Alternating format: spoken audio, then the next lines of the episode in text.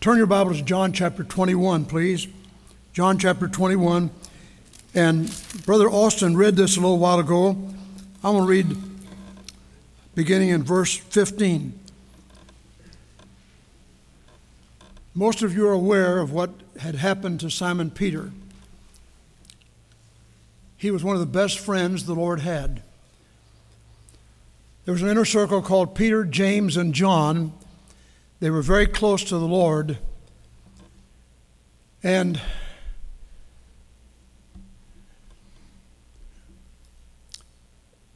they were with Jesus at times when the other disciples were not there. For example, the Mount of Transfiguration, Peter, James, and John were there. In Gethsemane's garden, when the other disciples stayed a little bit farther, he took Peter, James, and John a little bit further, told them to wait while he went further to pray. They were very, very close to him. And now at the trial, three times Peter has denied the Lord. If you'll hold your finger on John 21 and look back at Matthew chapter 26. Now Peter sat without in the palace, and a damsel came unto him, saying, Thou also wast with Jesus of Galilee. But he denied before them all, saying, I know not what thou sayest. When he was gone out into the porch, another maid saw him and said unto them that were there, This fellow was also, fellow was also with Jesus of Nazareth. And again he denied with an oath, I do not know the man. And after a while came unto him they that stood by and said to Peter, Surely thou also art one of them, for thy speech betrayeth thee. Then began he to curse and to swear, saying, I know not the man. And immediately the cock crew. Three times. Have you ever had a friend that you really thought was your friend, and all of a sudden they don't want to talk to you anymore? They talk against you, they talk about you, they say ugly things about you. It hurts a lot, doesn't it? Well, the resurrection has taken place. Simon Peter said to his disciple friends, I'm going fishing. They went fishing with him. He was a leader. Even in his obstinacy, he was a leader. The other disciples knew and loved the Lord, but they followed Peter. Interestingly enough, human beings follow other human beings. Jonathan Edwards was the preacher of the Great Reformation, the Great Revival in the 1740s. He's the one that preached sinners in the hands of an angry God. People got so convicted that they fainted and screamed, and many got saved, and the great first awakening began under the ministry of Jonathan Edwards. 25 years later, that same church turned against Jonathan Edwards. Why? He preached the same thing he'd been preaching all along, same standards, everything else, but they didn't like it. So they led a little group in the church against him, finally asked him to resign. That's what's happening with Peter. Peter, one of the closest friends the Lord had, the first one to confess, Thou art the Christ, the Son of the, Son of the living God. And now he's denied Jesus three times. So, how's the Lord to respond to this? All right, they've gone fishing, down the Sea of Galilee fishing. Remember, the resurrection has already taken place. Jesus appears and disappears. Sometimes they recognize who he is, and sometimes they don't. While they're out fishing, they see somebody on shore fixing breakfast. They don't recognize who he is. As they come closer to the shore, he says, Children, have you caught any meat? They said, We've caught, cast all night and we've not caught anything. See, when we do it in our own power, we don't, we're not very productive. We're not very successful in the work of the Lord. So Jesus said, Cast on the other side of the ship. Without any question, they cast on the other side.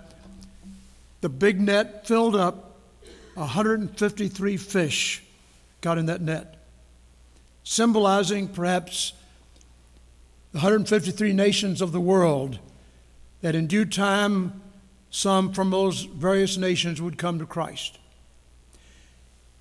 They drew the net in, it did not break, which reminds us when you give your heart to Jesus, you're in His keeping. His net's not going to break. Now, if you've never been saved, you may act like a Christian, but you're not in the net.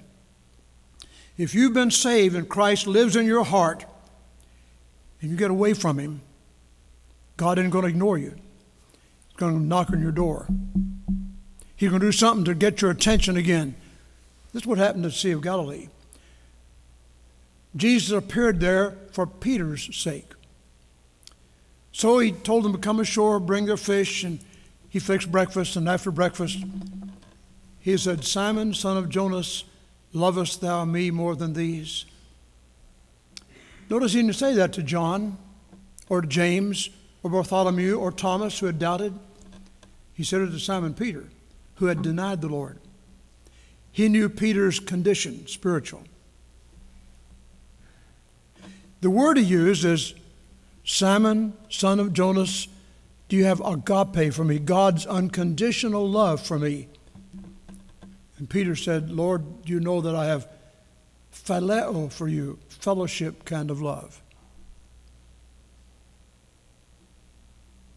Jesus said, Go take care of the people, feed my sheep, feed my lambs. He said the second time, Simon, son of Jonas, lovest thou me, using the word agape, agapao, which is the Greek word for unconditional love, God's love.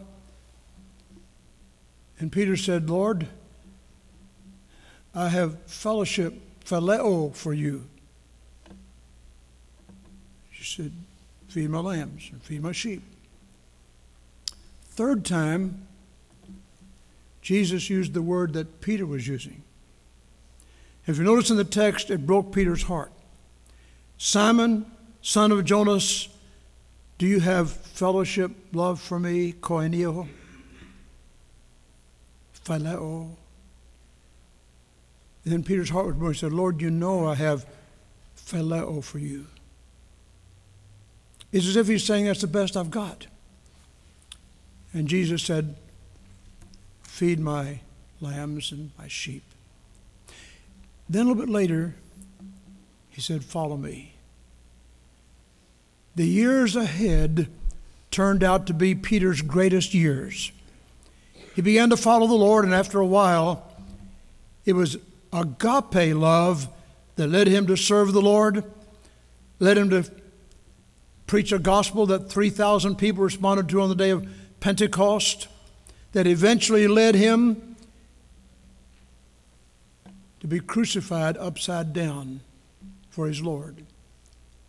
There are two or three things we need to notice in this. Number one, notice that when a person gets away from God, God takes the initiative to bring them back.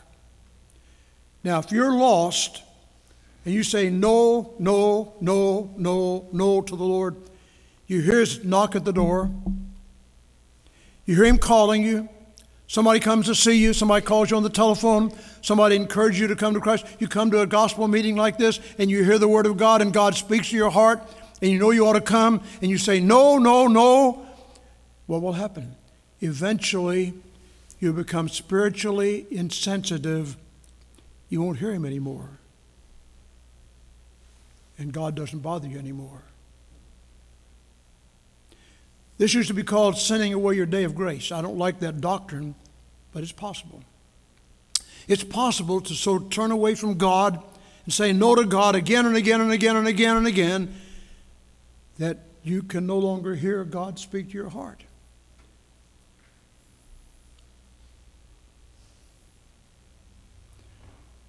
Well, if you're a Christian, it's different. If Jesus really lives in your heart, you hear the Word of God and you might not like it. You hear their standards. You hear that a lady's dress ought to come up to here, it ought to go down below the knees. You hear that and you say, I don't like that. You know why you don't like it? Because the Bible teaches modesty and you don't like what God says. Not what the preacher says, you don't like what God says. There's rebellion in your heart against standards. There's rebellion in your heart against the Word of God, the will of God, the plan of God, the purpose of God. Does God give up on you? No. If you're saved, God comes again and again and again and again, just like he did Simon Peter. Peter, do you love me? Peter, do you love me? Peter, do you love me? Why did he do that three times? Peter denied the Lord three times. God does not give up on his own. If you're here today and you've gotten away from the Lord and you're not as close to the Lord as you once were, God isn't going to give up on you. If you're really saved, if you're God's child, He's going to draw you back. He'll arrange circumstances, maybe illness, maybe a tragedy. I was at the hospital one day, and uh, one, one evening, and uh, a family came in. Their little boy had been run over out on Morgantown Road. We met together in the prayer room, prayed for that little boy, prayed that God's will would be done. They came in a little while and said, Your boy's dead. They were, of course, hurt deeply moved deeply. A few days later, they called me, asked if I'd come and see them. I went to see him. I didn't even know him. I met him at the hospital. They said, uh, We're both Christians. We've been away from God. We did not take our little boy to church like we should have. And we're ashamed. God has spoken to us through this tragedy. We want to get back to God. To God be the glory. God has a thousand ways to deal with somebody who's gone away from Him. With Peter, right in front of the other disciples Simon, do you love me? Do you love me? Do you love me? Well, some have wondered did Jesus just sweep his hand around the boat, the tackle and net and equipment to catch a fish and said, Do you love me more than these fish? Are you prepared to give them all up? Your hope for a successful career in order to give yourself forever to my work? Is that what Jesus was saying to Peter? Or did Jesus look at the rest of the disciples and say, Do you love me more than these do? You love me more than Bartholomew or Thomas or James or John? Note that Jesus asked him three times, a reminder of the night of the trial. If you love me, then give your life to service and to loving my people. We can only prove our love for Jesus by loving others. Love brought Peter to the cross. And Jesus said, Never mind what I ask others to do, you come and follow me. Gary Chapman is the author of the best selling book called Five Languages of Love. He is a director of marriage and family life consultants. He's in demand on many continents around the world in marriage seminars. The five languages of love that he speaks of are these number one, words of affirmation, verbal words of appreciation. Some people, this is what they need more than anything else. And between a husband and a wife, or a boy and a girl, who are thinking of getting married, you need to discover what the language of love is in the one you're loving. Sometimes it's words of affirmation, sometimes it's quality time, giving attention and spending some time with that person. Sometimes it's receiving gifts. Giving gifts means you love. Sometimes it's the act of service. You serve that person.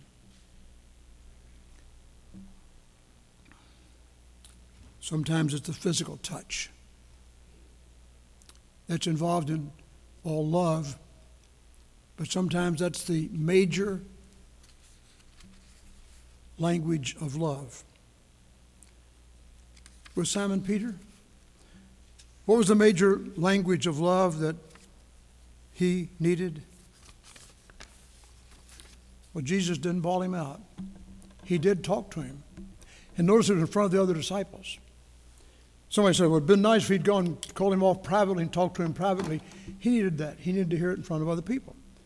And, and Jesus wasn't being mean to Peter. He was just saying, Peter, do you love me more than these? What did he mean by more than these? Did he mean more than the other disciples loved him? Did he mean more than the fish going fishing? You let the Holy Spirit reveal to your heart what Jesus meant. Because whatever he meant to Peter, he will mean to you and me. Perhaps it's something different in each of our lives. As we think of this,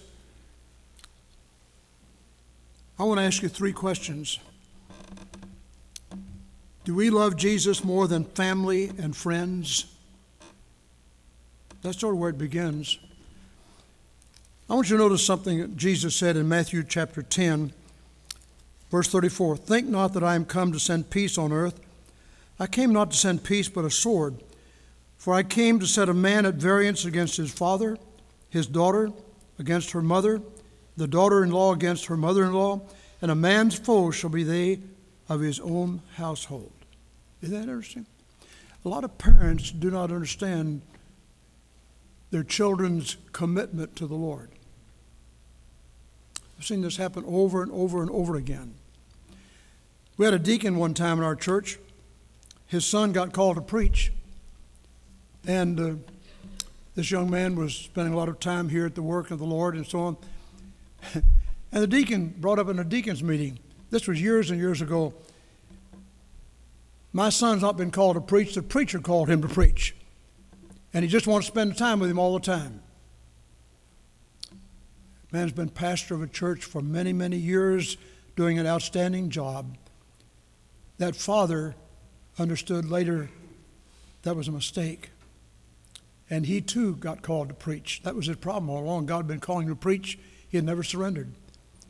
In the later part of his life, he became a pastor. Jesus said, If you're going to follow me, I have to be first in your life, not after your family. You can't love your mother or daddy or brother or sister or your wife or your husband more than you love me. It doesn't mean he, you're not to love the others, of course. He wants us to love to, to fail to love our loved ones is a sin. The Lord was speaking in comparison. In comparison with the love you have for me, Jesus was saying, your love for everybody else seems like hatred because I'm first. Christ is first in your life. Turn your Bible to Luke chapter 14. Let's look at this just a moment. Luke 14, 26 and 27. There went out great multitudes, and he turned and said to them, If any man come to me and hate not his father and mother and his wife and children and brethren and sisters, yea, and his own life also, he cannot be my disciple. And whosoever doth not bear his cross and come after me cannot be my disciple. What is Jesus saying? He's saying, I have to be first in your life. I can't be second, third. The Lord will not play second fiddle to anybody. I've told you this story before, but it impressed me greatly. Flora Dodson was a missionary in China for 40 years. She spoke to our church one time on furlough, and she told this story. She said, My mother's been sick. She's in a nursing home in Louisville. Some of my friends have told me I ought to go, ought not to go back to China, but I ought to stay home, get a house, and take my mother home and have her live with me the rest of her life.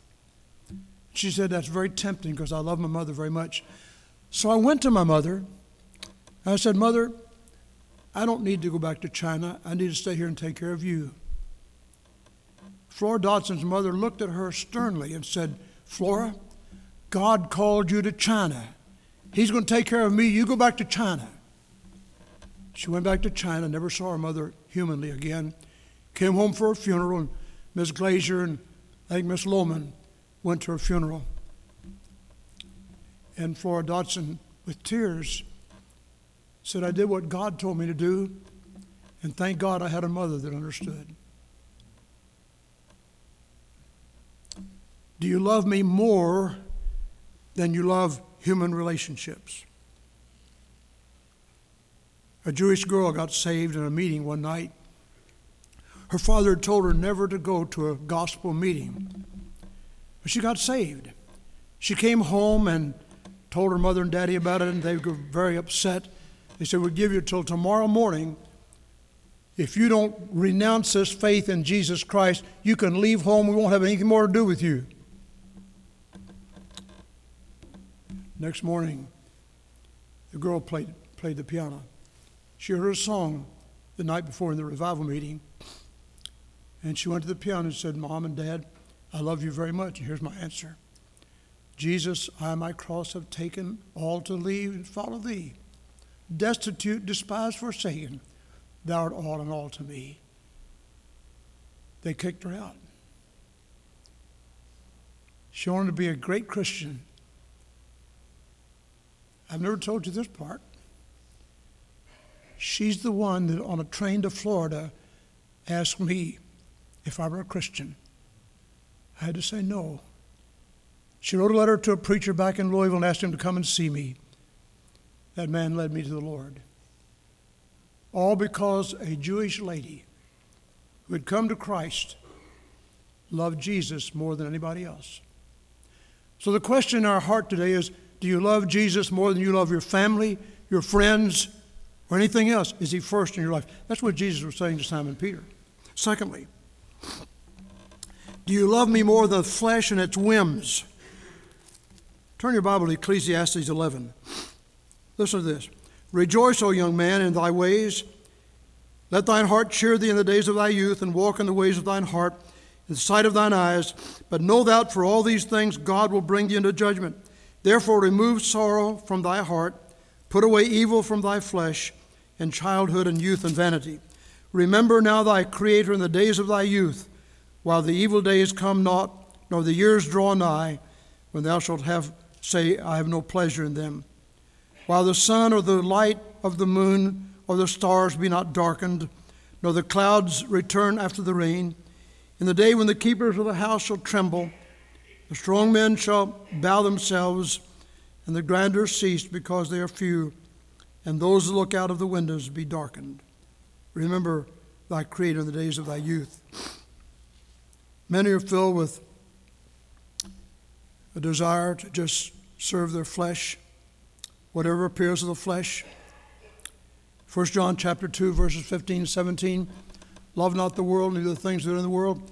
If any man love the world, the love of the Father is not in him. For all that is in the world, the lust of the flesh, the lust of the eyes, and the pride of life, is not of the Father, but is of the world. And the world passes away in the lust thereof. But he that doeth the will of God abideth forever.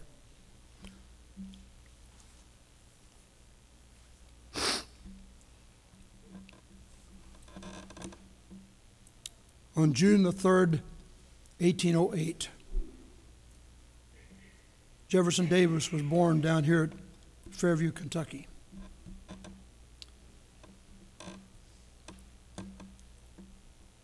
On February 5th, 1837, D.L. Moody was born in Northfield, Massachusetts.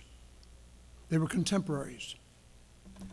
They lived through those dark days before the Civil War. And then the Civil War and Jefferson Davis became the president of the South, the Confederacy. He had moved to Mississippi. He was the South's defender. D.L. Moody called to preach, gave his life to the Lord. And during the dark days of the Civil War, he would go from Chicago down under some meshed mires and wires and try to reach people out on the battlefield and tell them about Jesus and try to bring them to safety, both those from the south and the north.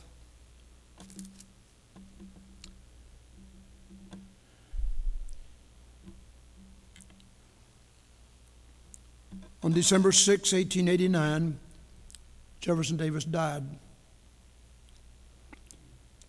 On December 22nd, 1899, D.L. Moody died.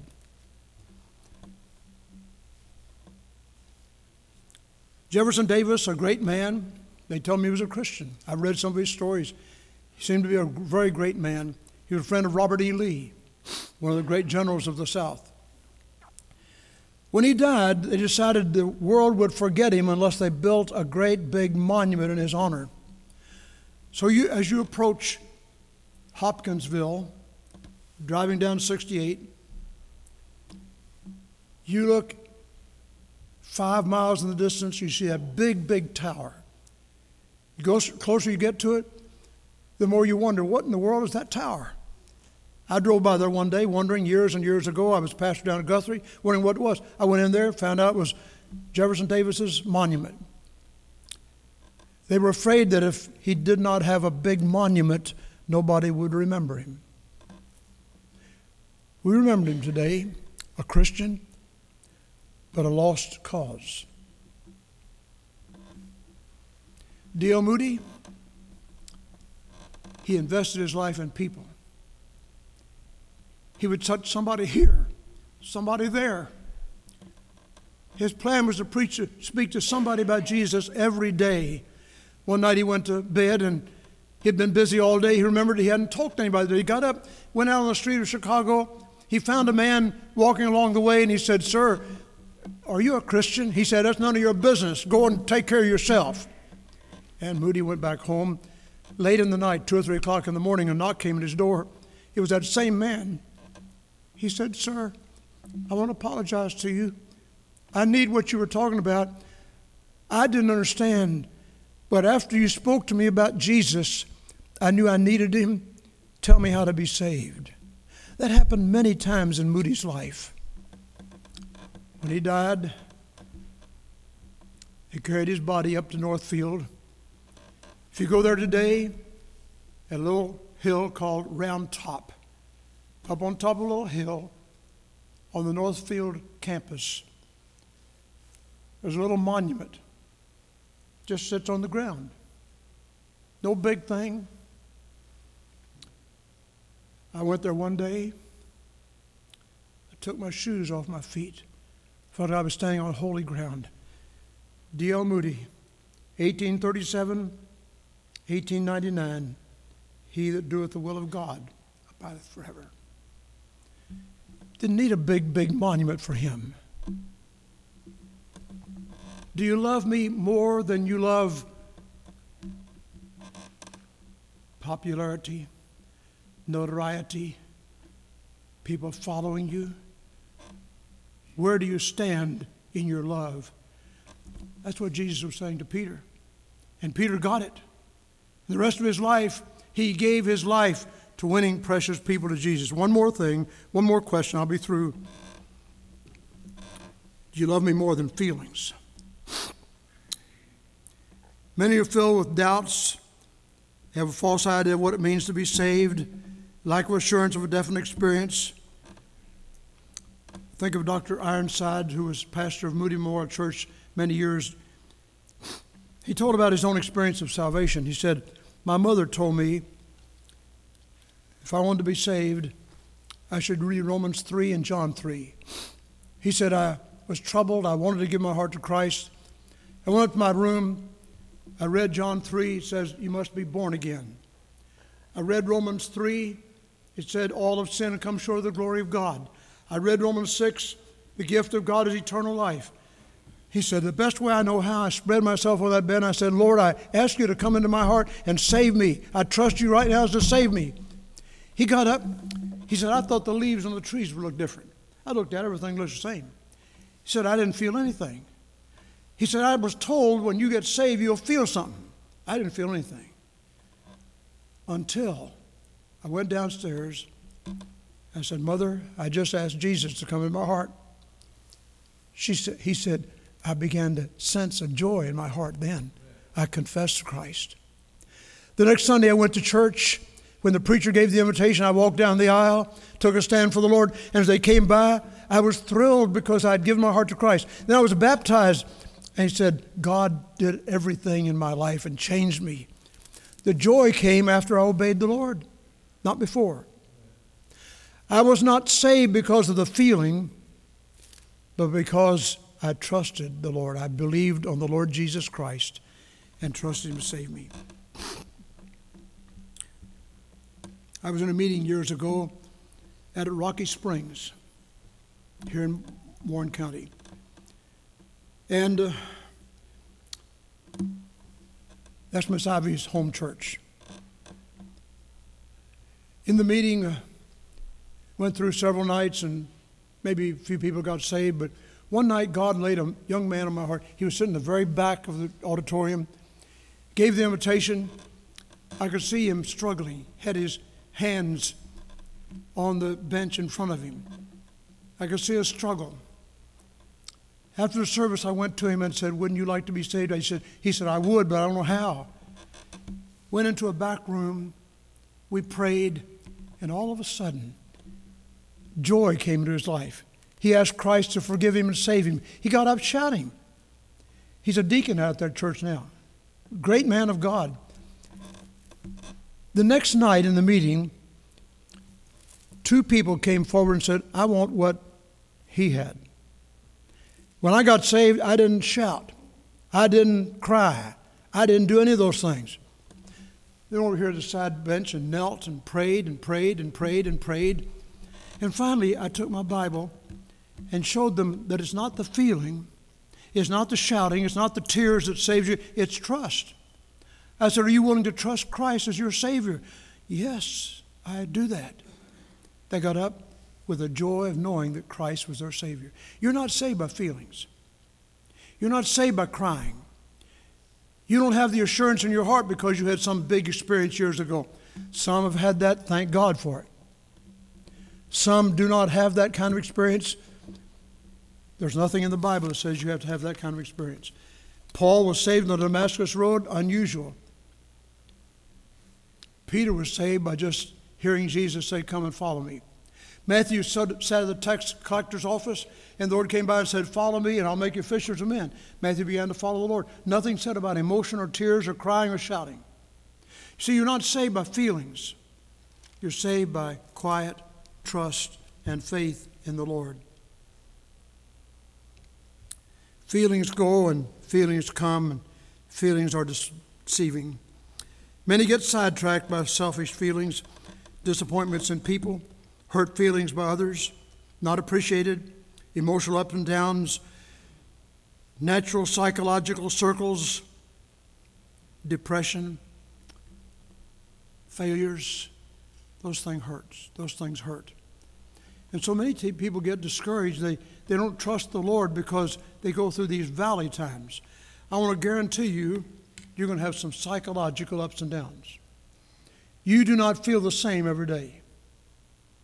There are days you feel wonderful, there are days you feel low.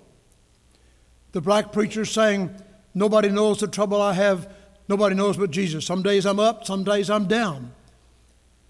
You're not saved by whether you're up or down psychologically or in your emotions. You're saved by quiet trust and faith in the Lord Jesus Christ. Simon, son of Jonah, do you love me? Lord, I love you.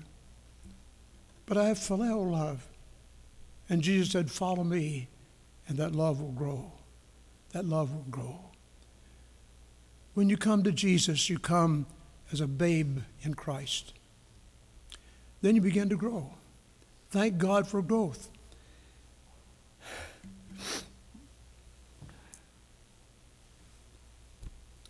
How many of you remember how you felt the day you were born? Nobody. Why? You don't remember anything about it. Your parents may have told you about it, but you don't remember it. How many remember something that happened when you were 10 years old? Or 20 years old? Or 40 years old? You see, we're better able to assimilate those things as we grow. Same thing in our Christian faith. We grow in the nurture and knowledge of the Lord Jesus. The question today are you willing to say, Lord, I love you? I'm just where I am. Just as I am without one plea, but that thy blood was shed for me, O Lamb of God, I come to thee. If you'll come that way, he'll come. He'll change you, he'll save you. You begin to grow in the Lord. And when you get to the portal of death, you can reach out and say, Lord, I trusted you those years ago. I'm trusting you now. Lord, I love you. And Jesus says, Feed my sheep. Do what you can to serve me. Do what I ask you to do. Everything will be all right. Are you willing to say that to the Lord today? God is speaking to somebody here today about a will or purpose of God for your life. You can either ignore it or you can say, Lord, I hear you calling. I can hear the Savior calling. Take my cross and follow me. If you hear that and will respond, God will bless your life. And oh, what a joy when you get home over there and you look back through life's little while, whether it's 10 years, 20 years, 50 years, 100 years, whatever years God gives you here, you'll say, Lord, thank you, thank you, thank you. Peter, do you love me? Lord, you know I love you. It breaks my heart. The only kind of love I have is phileo love. And Jesus said, if you'll follow me, that love will grow into agape. And it did. On the day of Pentecost, preaching, 3,000 people got saved. God used him in an unusual way to touch people's lives. And one day, at the end, just as Jesus had said, they girded him up, led him to the cross. He said, Wait a minute, friends. I'm not worthy to be crucified like my Lord was crucified. I'm going to be crucified upside down. And tradition says that Simon Peter, that disciple who had denied the Lord, came back to the Lord at the end of his life, loved the Lord so much. I'm not worthy to be crucified like my Lord was. Make it upside down. And Peter went out into eternity saying, Lord, I love you. I've proved it. Let's pray together. Our Father, we thank you for the love of God. Brother Steve sang about it this morning. The choir sang about it. Love found a way to redeem my soul. Thank you for the love of God in Jesus Christ. Lord, we pray that someone here today who has heard God's love story will open its heart to Jesus. This will be a day of victory. Pray in Christ's name, amen. Let's stand, please. Number 163 Come every soul by sin oppressed, there's mercy with the Lord. God says He'll take care of you. So I want to encourage you give your life to Jesus this morning. Come just as you are. Don't say no to God when He says yes to you. While we sing, the invitation is open. Come to Christ just as you are. Then, if you've come to Christ just as you are, determined you're going to go on with Him and not remain just as you are, but you're going to grow in the knowledge and nurture of the Lord. God bless you as you come.